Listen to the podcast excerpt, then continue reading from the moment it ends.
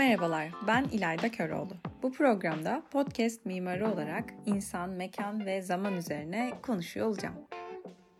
Modernizmin yaratıcı yıkımı. Bu konuyu modern kent planının en önemli temsillerinden birisi olan Paris kenti üzerinden konuşacağız. Paris'in geçmişten günümüze geçirdiği değişim özellikle modernizmin zirve yaptığı dönemi inceleyebilmek adına bize çok fazla şey anlatır. Bu değişimlere baktığımızda da öncelikle 1840'lara kadarki durumuyla sonrası arasında epey büyük farklar var Paris'te. Şimdi kentteki radikal dönüşümler, yıkımlar ve yeni yapımlar Paris'in bambaşka bir yere dönüşmesine sebep oluyor. Bu değişikliklerin de farklı yüzleri var tabii ki. Ee, bir yandan Paris'i bugünün Paris'i yapan tam da bu değişimler. Mesela simetrik bir şehir planlaması, geniş metro ağı, görkemli bulvarlar, aynı boyda benzer cepheli binalar, kafe kültürü. Paris belki de tüm bu mirasını ve bu kadar çok turist ziyaretini Haussmann'a borçlu. Yani Paris'in dönüşümünü sağlayan kişi Haussmann. Bu tarz yorumlar var. Bu şekilde bakılabilir ona borçlu gibi. E, böyle de denilebilir. Ancak bu değişimlerin arkasında neler var? Yani gerçeğin ötesindeki hakikati arıyorsak bunu da gözden kaçırmamak gerekiyor. Bunu anlayabilmek için önce dönemin manzarasına bir bakalım. 1840'larda Paris, Orta Çağ'dan kalma altyapı sorunlarının düzeltilmeye çalışıldığı bir şehir. E tabi açlık, işsizlik, sefalet bunlardan bahsetmiyorum bile. Ekmek yok adeta halkta. Hatta meşhur sözü vardır ya Marie Antoinette'in 1789 Fransız devrimi sonrasında söylüyor. Ekmek yoksa pasta yesinler. İşte o sefalet hala sürüyor 19. yüzyıl ortalarında da. Trafik, ulaşım sorunu, hava akımı problemi, 18. 19. yüzyıl Paris'i koku üzerinden tanımlanabilir adeta. Hatta parfüm filmini izlediyseniz orada da görmüşsünüzdür. Gayet güzel anlatır film o ortamı. Kitabı da var bu arada. Neyse kısacası Paris, çıkmaz sokaklar, dar yollar, iç içe geçen mekanlarıyla da doğal ve kendiliğinden oluşmuş bir ağ gibidir. Bu ağlarda ara ara yumaklar oluşur ve modern kent planlaması da bu tıkanıklığı açmaya dayanır tam olarak. Evet 1853'te 3. Napolyon zamanında Haussmann devlet adamı olarak Paris'e atanır.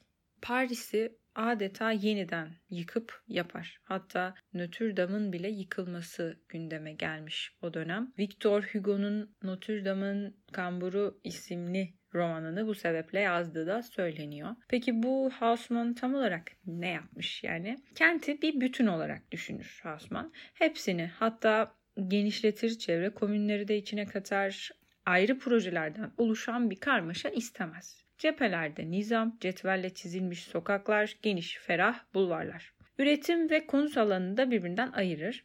Askeri güvenlik noktalarına alan açar. Konutla üretim arasına da ticareti koyar. Geniş bulvarlarla da bunları birbirine bağlar. Bu işin, bunlar bütün bunlar işin görünen tarafları. Şehir planında haritalarda gözlenebilir bunlar tabii ki. Siyasi olaraksa Hausmann'ın amacı iç savaşa karşı hükümeti güvenceye almaktır. Yani işçi direnişlerinde barikatlar kurulmasını olanaksız kılmak ister. Yani o dönem özellikle öyle bir siyasal karmaşa ortamında bunlar tabii ki amaç olacaktır. Direnişçiler askeri araçların geçmesini engelleyemeyecekler o geniş bulvarlardan. Kısacası polisin işi kolaylaşacak. E, bu açıdan bakıldığında modern planlama işçi sınıfı direnemez hale gelsin diye yapılmıştır da denilebilir. Dolayısıyla modern müdahalenin en önemli temsilidir Haussmann'ın Paris'i dönüştürüşü ya da Paris'in Haussmannlaştırılması. Şimdi burada bir bütünlük hakim. Düzen, nizam, düsturu ile hareket ediliyor. Parçalı değil, bütüncül bir yapıdan söz ediyoruz. Kent dediğimiz mekan e, içinde yaşayan insana ancak bu şekilde zaten kendini dayatacaktır. Bireysel müdahalenin minimize edilmesiyle insan kente kendinden bir şeyler bırakamaz sonuçta değil mi? E, kent bireyi yutar böylece ve insana kendini dayatır. Modernizmin demokrasisi de bu değil midir? Yani büyüğün küçüğe kendini dayatması. Hmm, diğer taraflardan paralelde teknolojinin de gelişmesinin hızlanmaya başlamasıyla mobilitenin yani mekansal hareketliliğin arttığı da bir dönemdeyiz. Demir yolları çok önemli bir etken. Kırsalın da kent ağına dahil olabilmesini sağlıyor sonuçta. Kontrolsüz kalabalık kentte telaş ve karmaşa demek. Artık hareket varsa zaman her şeydir. E, yol imkanı arttı, hız da arttı. Öyleyse zaman artık çok önemli olur tabii ki. Yine telgrafın icadı o dönemde 1856. Bu da piyasalardaki mali kararları hızlandırıyor. Mesela 1869 Fransız sermayesiyle ne yapılıyor? Süveyş kanalı açılıyor. Asya ve Afrika'yı birbirine bağlayan önemli bir deniz ticaret yolu. Süveyş kanalı yani olağanüstü stratejik bir avantaj. İşte bütün bunlar hareket, zaman, sermaye hepten yepyeni mekan ilişkileri demek. Yeni mekansal kurgular demek. Örneğin Paris gıda pazarı artık taşradan veya yabancıdan da meyve sebze hayvan alabiliyor. Dahası oradan insanlar da Paris merkeze gelebiliyor alışverişe demiryolu sayesinde. Bu da bir tüketim devrimidir kent yaşamında. Bu bütün bu dış mekan ilişkileri dönüşüyor görüldüğü üzere. Paris'in iç mekanında ise büyük bir rasyonelleşme baskısı oluşuyor böylece. Harvey, David Harvey buna dikkat çekmiş özellikle. Kent merkezi ve çevresi arasında günlük hayatta bu kadar akış olması hareketlilik. Tabii ki içeride karmaşaya da sebep olacak. Bu durumda da bir düzen getirme baskısı doğuyor. İster istemez yani koşullar bunu gerektiriyor bir nevi. Tüm bunlara baktığımızda hem haritadan hem de olaylardan yola çıkarak analiz etmek daha geniş bir perspektif sunabilir. E, harita bize 1 bölü 5000 ölçekte gösterir. Bir şehir plancısının hakim olduğu ölçeklerden biridir bu. Mimar biraz daha 1 bölü 500, 1 bölü 100 yaklaşır. Sosyolojik bakışta ekstradan 1 bölü 10'a hatta 1 bölü 5'e kadar yakınlaşma imkanı tanıyabilir. Hepsini göz önüne almak da her birinin kendi başına sunduğundan fazlasını gösterecektir mutlaka. Gelelim modernizmin bu yaklaşımına. Birçok ünlü düşünüre göre modernite bir kökten kopuş anlamına geliyor. Orta çağın açığını kapatmayı hedefleyen aydınlanma dönemi sonrası aklın yarattığı bir şeydir modernizm sonuçta değil mi? O karanlıktan, düzensizlikten kopmak ve bir düzen ortaya koymak gerektiğini savunur. Evet, fena mı olmuş? Ortalık aydınlanmış. Görkemli bir şehir hayatı ortaya çıkmış. Tabii ki.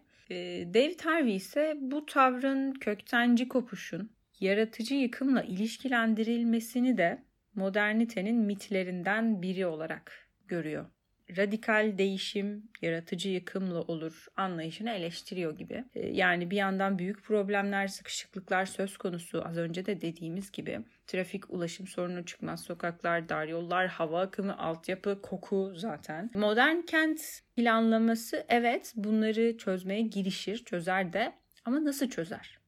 Kenti bir makine olarak düşünür, temizler, aynılaştırır görkemli hale de getirir. Bugünün Paris'i bu şekilde bu hale gelmiştir. Yani o geniş bulvarlar, şaşalı mekanlar, kafe kültürü bunları elbette kabul edeceğiz. Öte yandan bir siyasi amaca da hizmet eder durumda. Burada mimarlık ve planlama dediğimiz şey. Ki zaten söz konusu plan tırnak içinde söylüyorum plan olduğunda sanıyorum politikanın işin bir parçası olmaması mümkün değil.